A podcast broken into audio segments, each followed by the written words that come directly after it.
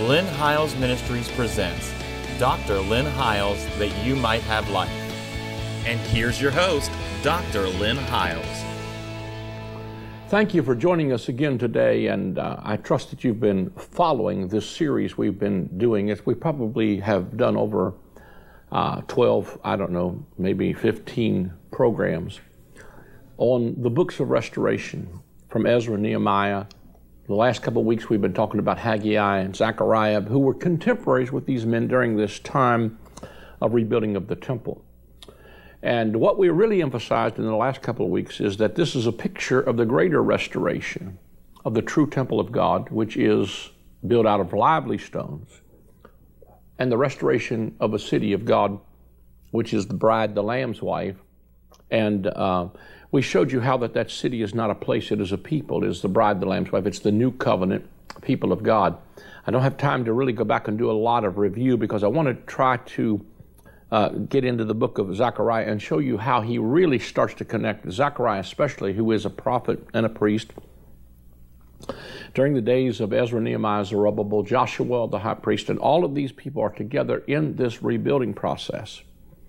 And he starts to, again, uh, he's speaking to the situation they're in about rebuilding, but he's seeing a greater fulfillment. And to, today I want to start in uh, the sixth chapter of Zechariah and try to go through a couple chapters and show you it's really talking about Jesus and the greater fulfillment of the greater temple of God and the restoring of what God is really wanting to do in the earth right now. It goes on in, in, in Zechariah chapter number six. He sees a vision. I'm going to skip down to verse number nine. It says, And then this message from God came to me Take up a collection from the exiles Targeta, Heldai, Tobiah, and Jedediah. They've just arrived from Babylon. You'll find them at the home of Josiah, son of Zephaniah. Collect silver and gold from them and fashion crowns. Place one on the head of Joshua, the son of Jehozadak, the high priest, and give him this message. A message from God of the angel armies. Be alert. We have a man here whose name is Branch. now we start to see something about Jesus here. We have a man here whose name is Branch. He'll grow up out of his place like a tender branch. This is the man who is called the tender branch. His name is Jesus. He will, he, this is a picture of Jesus. We have a man here whose name is Branch. He will branch out from here, where he is, and build the temple of God. The man who is called the branch will really build the real temple of God. Yes, he's the one. He'll build the temple of God. Then he'll assume the role of royalty take his place on the throne and rule, a priest sitting on the throne, showing that king and priest can coexist in harmony. The other crown will be in the temple of God as a symbol of royalty under the custodial care, and he names these guys. Now, let me just tell you, he puts he's talking about place one on the head of Joshua. It is not an accident, even, that Jesus his, his name, we, we call him Jesus, but it is the same Hebrew name, Joshua, Yeshua. So this is a picture of a greater Yeshua receiving a crown, receiving a kingdom, and receiving his rightful place as the man whose name is called the branch. He will branch out from where he is and build the temple of God. And then the second crown will come upon the temple. He'll put the crown in the temple. That tells me that because he is the King of kings and the Lord of lords, there must be some kings. And because he's the Lord of lords, there must be some lords. There must be some people that are going to rule and reign with him in the office of king priest. He's a priest after the order of Melchizedek. It is the joining of the king priest office. Jesus fulfills this as the priest after the order of Melchizedek and then calls us into that same priesthood. I'm convinced that God was really purpose for Israel when He brought them out of Egypt is to make them a kingdom of priests, but they forfeited that right and privilege for every one of them to have access to God as a nation of priests for a mediator system when they said to Moses, You go to the mountain, you talk to him, we're afraid of him, whatever he says to you, we will do it. And God said, All right, if the people don't want to come up, then send Aaron and his sons. That covenant stayed in power until the New Testament. Remember, we've been talking about coming out of Babylon, and Babylon is religion. I showed you that in prior segments. But in the New Testament, Peter restores the priesthood of the believers when he says, You're a chosen generation and a royal priesthood. And we are called to show forth the praises of him who's called us out of darkness into his marvelous light. And the king priestly ministry of Melchizedek is to serve bread and wine. It's the finished work of Jesus Christ. And I showed you how Babylon in the tale of two cities, and especially when I tied it with the Jerusalem in Galatians, the fourth chapter, and showed you that the Jerusalem, which now is the natural Jerusalem, was Hagar, Mount Sinai. It's the old covenant and is in bondage with her children. I'm not trying to take you back into bondage. I'm trying to bring you into the freedom where Christ has made us free under this new king and in this new temple that has a new crown on it. And it goes on to say that people will come from faraway places to pitch in and rebuild the temple of God. They will confirm that God of the angel armies did in fact send you, send me to you. All this follows as you put your hands to a life of responsive obedience to the voice of your God. I believe that God is calling us back and he, to reconnect with the man whose name is called the branch. Chapter 7, God rebukes them and says, You're interested in religion, and I'm interested in people. And I think that's, again, let me, let me just jump down verse number. Uh, let me just pose uh, verse number four of this chapter, chapter seven. Zechariah said, God of the angel armies gave me this message for them, for all the people, and for the priest. When you held days of fasting every fifth and seventh month, all these seven years, were you doing it for me? And when you held feasts, was that for me? Hardly. You're interested in religion. I'm interested in people. Oh, that God would help us move from being interested in religion to being interested in people. Because we have certainly made religion the other woman the Babylonian woman that is the harlot, and that, that, that's why God so put this adulterous woman away, is because we, are, we have not been interested in people. We've been interested in our traditions and in our religious games that we play. And we play church so many times that God is calling us back to a, a grace based new covenant ministry. Many of the things I've already said, I'm, I'm not going to be able to re- review them he said, There's nothing new to say on the subject. Don't you still have the message of the early prophets from the time when Jerusalem was still a thriving, bustling city and outlying countryside? This was the message God gave Zechariah, and the message hasn't changed. Treat one another justly, love your neighbors, be compassionate with each other. Don't take advantage of widows and orphans. Visit the poor. Don't plot and scheme against one another. That's evil. I, I don't think that's too difficult. I think that's a message that ought to be preached today. Treat one another justly.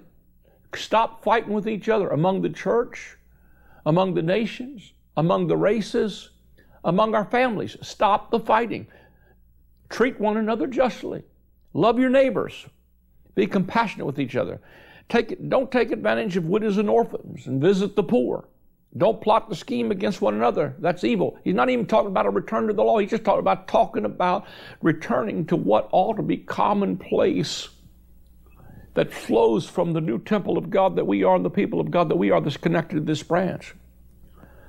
But did your ancestors listen? No, they set their jaw in defiance. They shut their ears. They steeled themselves against God's revelation in the spirit filled sermons preached by earlier prophets by order of God of the angel armies. And God became angry, really angry, because he told them everything plainly and they wouldn't listen to a word he said. So this is what God of the angel armies said to me.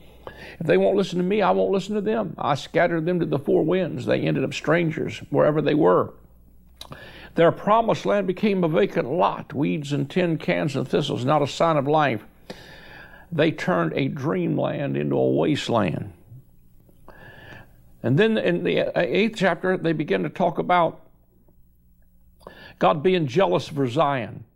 He says in chapter number eight, he said, uh, I am jealous. I am zealous for Zion. I care. I'm angry about Zion. I'm involved, says God. I've come back to Zion. I've moved back to Jerusalem. Jerusalem's new name will be True City, the mountain of God, the angel of armies of the Mount of Holiness.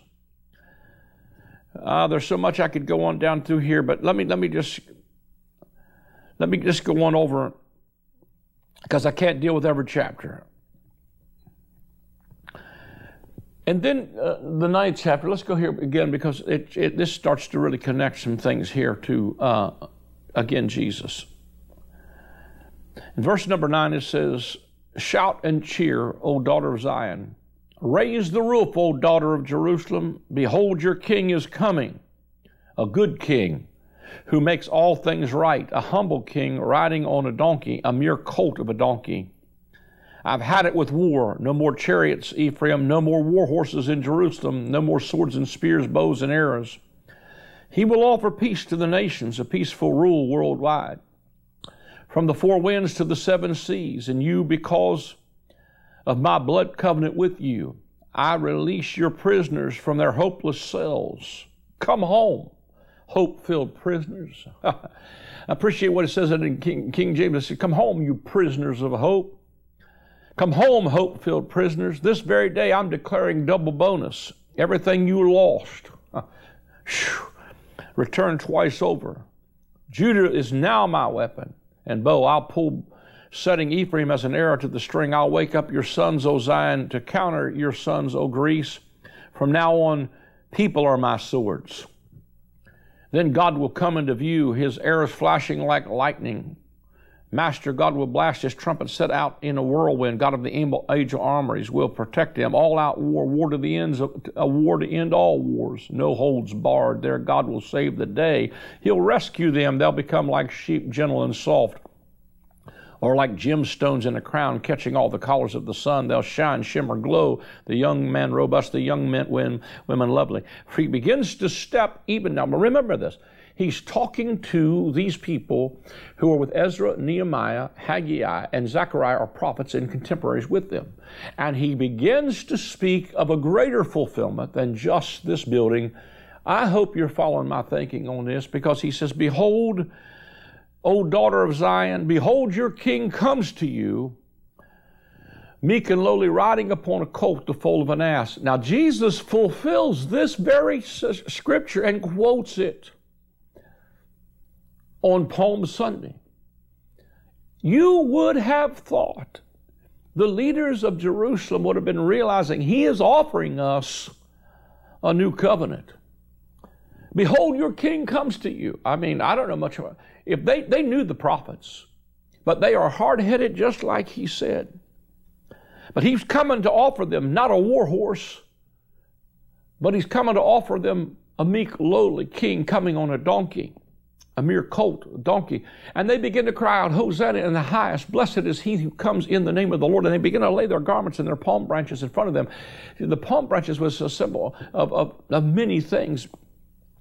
I, won't even get into that because I don't have time to unpack that. But, but the reality of it is, is that he said, And you, because of my blood covenant, I will release you from your prisoners, from your hopeless cells. God has brought us a blood covenant a covenant of blood in the new covenant is my blood of the new covenant, Jesus said. And because of the blood covenant and that covenant, I become a prisoner of hope. I'll release you from your prisoners and from their fearless and from your hopeless cells. There are people watching me today that are feeling discouraged and downtrodden and disheartened in this season even a pandemic. But I'm going to tell you to remember the covenant. Remember the name of the man who was called the branch, that he made a blood covenant with you, and you need to become a prisoner of hope. I believe there's some fresh hope that God is breathing on His people because God, what I'm telling you and preaching to you is I believe God is restoring His temple, His city, His people, His covenant, His blood, and He's declared the blood still has something to say. If the blood on the doorpost of the house could rebuke a death angel in Egypt. I'm telling you, the blood of Jesus on the doorpost of our hearts. I am excited to announce the release of my newest book titled The Great I Am. In this book, we will explore the seven times in the Gospel of John that Jesus says, I am. Every time he uses that phrase, it is always in contrast to something from the Old Covenant. For instance, they thought that the bread that fell in the wilderness was the true bread, but Jesus says to them, Your fathers ate manna in the wilderness and are dead, but I am the true bread. They thought Moses and the law was the door to the sheepfold, but Jesus said to them, I am the door. As you read the pages of this book, you will truly discover the faith that replaces fear, and that believing you will have life through His name. you will discover that Jesus removed the covenant of death and replaced it with the covenant of life. You will rediscover that He is the great I am. Get your copy of the book, The Great I Am, today can rebuke a pandemic. It can rebuke, it can make us a prisoner of hope. And you can see God say, Come on, prisoners of hope, get filled with hope. I'm declaring a double bonus. Everything you lost is going to be returned to you back twice again. I am believing for a return.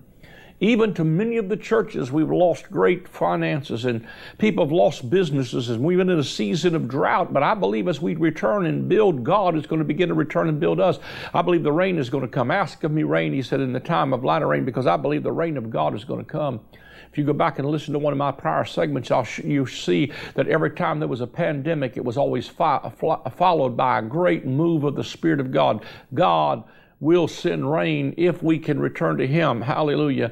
And I believe there is a returning to Him. And I believe there's a returning to the new covenant. And I believe there's a returning to uh, God who is about to go on scene and no holds barred. He's coming to rescue us.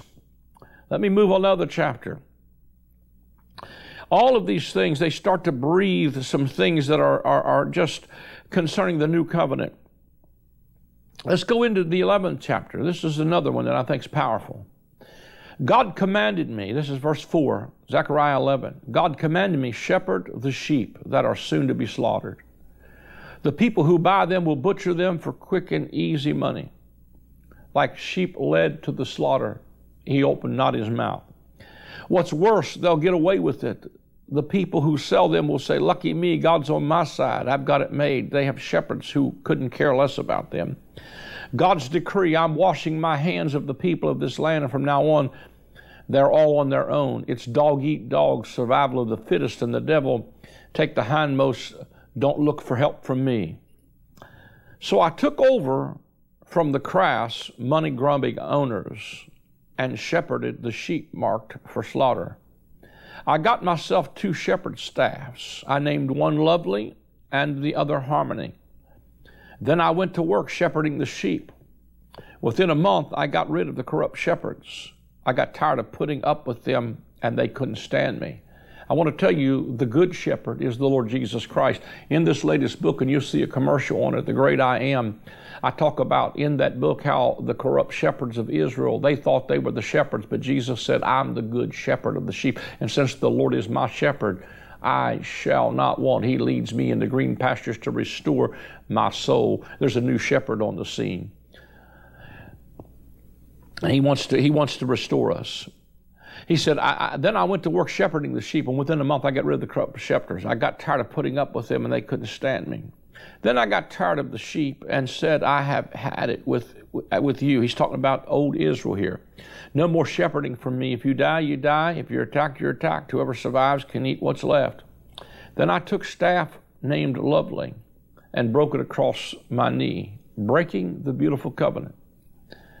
I had made with all the people. In one stroke, both staff and covenant were broken. The money hungry owners saw me do it and knew God was behind me. I wouldn't doubt if this isn't where Jesus enters the temple and upsets the money changers and says, You have made my house a den of thieves. The money hungry owners said, saw me do it and knew God was behind it. Then I addressed them, Pay me what you think I'm worth. And they paid me an insulting sum, counting out 30 pieces of silver. God told me, Throw it in the poor box. This stingy Wade was all they thought of me and my works. So I took the 30 pieces of silver coins and threw them into the poor box in God's temple. Then I broke the other staff, harmony across my knee, breaking the concord between Judah and Israel. God then dressed up like a stupid God then said, Dress up like a stupid shepherd. I'm going to install just such a shepherd in this land, a shepherd indifferent, a shepherd indifferent to victims who ignores the lost and abandons the injured and disdains decent citizens. He'll only be in it for what he can get out of it, using and abusing any and all. Doomed to you, useless shepherd, walking off and leaving the sheep. A curse on your arm, a curse on your right eye. Your arm will hang limp and useless, and your right eye will go stone blind. Now, I want to tell you this is God speaking to them concerning what would happen when Jesus comes on the scene. When Jesus came on the scene, he quotes this very scripture. Judas sold him for 30 pieces of silver. He quotes this They weighed out for me the price of my, uh, the, my price, which was 30 pieces of silver. But Zechariah prophesies concerning it and says, Tell me what you'll give me to buy me out of this covenant. In other words, he took the staff of beauty and he took the staff called harmony and he broke them across his knees, saying, I'm going to break the beautiful covenant. In other words, I am done with natural apostate Israel and all of her whoredoms and her harlotries. Jesus did that in the first century, and that covenant was broken because they paid for him a ridiculous sum and he paid for him 30 pieces of silver and then they brought it into the treasury. And when judas threw the money back on the floor of the temple he said i have betrayed innocent blood. And they said what is that to us that you see to it? And they took that money and bought the potter's field to bury strangers and they put it in the poor box. Whew.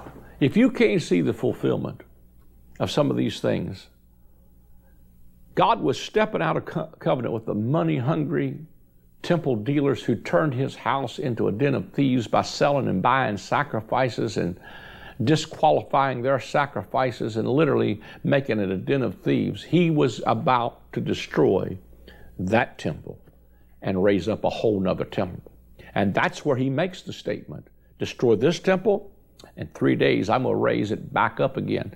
But he wasn't talking about that physical building. He was talking about stepping out of covenant with them and those evil shepherds and replacing them with the good shepherd, the true shepherd of the sheep, the one whose name would be called the branch, the one who would make us prisoners of hope, the same one who rode upon a donkey, the colt, the foal of an ass, the same one who they had sold out and God had stepped out of covenant with these people and he was about to restore a good shepherd, a true shepherd. And then we can come over another chapter or so and we will see another scripture.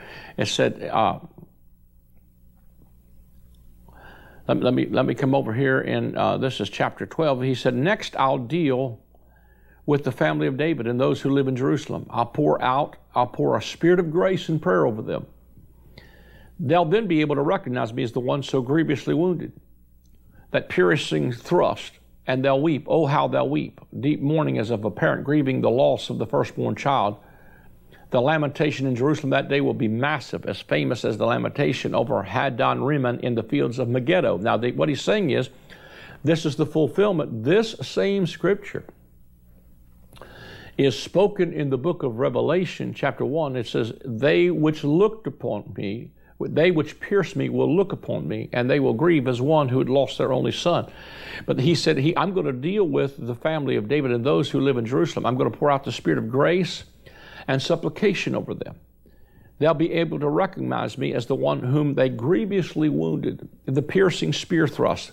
His side was the side that was pierced by the spear of a Roman soldier. They will look upon him.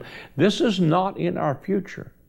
This is what happened in the first century when God sent the true shepherd, when God sent the one riding upon a colt, the foal of an ass, when God sent the one who would break the old covenant because they bought him out of the covenant for 30 pieces of silver. This is the man whose name is called the branch. And it goes on to say that they would lament in Jerusalem that day like massive, uh, like the fields of Megiddo. Uh, in other words, they would be weeping and wailing and gnashing of teeth. That's not talking about something in the future. It was talking about the destruction of natural Israel that occurred in AD 70. He said it would be like it was in the fields of Megiddo, where we get our word in Revelation for Armageddon. Armageddon is not in your future, it is in your past. Everyone will weep and grieve the land and everyone in it. The family of David all by itself and their women all by themselves. The family of Nathan all by itself, the women by themselves. The family of Levi all by themselves, and their women all by themselves. The family of Shimei all by itself, and their women all by themselves. And all the rest of the families themselves all by themselves. On the big day, Zechariah 13, a fountain will be opened for the family of David and all the leaders of Jerusalem for washing away their sins, for scrubbing their stain, and soiled lives clean. On that big day, on that day of the Lord, on that day, when that one's removed and this one comes on the scene, there's going to be a fountain that will be opened from the family of David. Listen, that can be none other than the Lord Jesus Christ. And out of that fountain, there's going to come a possibility or a fountain, all the leaders of Jerusalem, for the washing away of their sins, for scrubbing their stained and soiled lives clean on the big day. This is God of the angel army speaking. I'll wipe out of the, out the store bought gods. I'll erase the narrow names from memory. People forget they even heard of them. They'll get, I'll get rid of the prophets who polluted the air with their diseased words. If anyone dares persist in spreading disease polluting words, his very own parents will step in and say, That is it, you're finished, your lies about God put everybody in danger. And then they'll stab him to death, the very act of prophesying lies about God. I'm going to tell you, I believe God is going to restore some prophets that aren't taking you back to religion, back to the false gods, as you could see, uh, you know, all, all this stuff. In those days, the lying prophets are going to be, uh, they're going to be, uh, they're going to be destroyed and, and dissolved. He goes on to say in verse number seven, sword, get moving against my shepherd, against my close associate. Decree of God, the angel armies, kill the shepherd, scatter the sheep.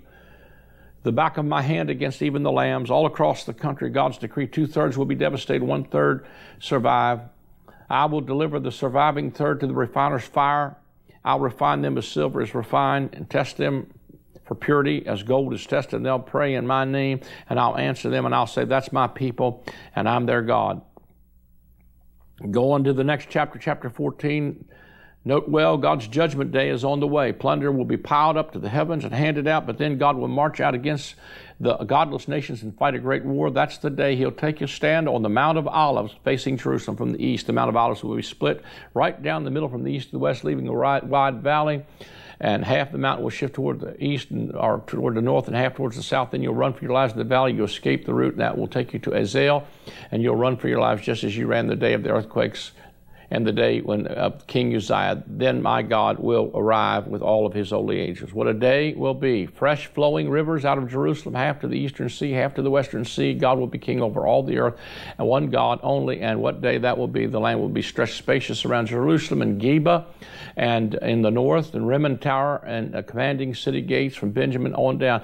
Uh, and uh, New Jerusalem will be full of winery ringing, the city full of never again will Jerusalem be totally destroyed. From now on, it's going to be a safe city. There is so much that could be said here, but I'm going to tell you that God is restoring us.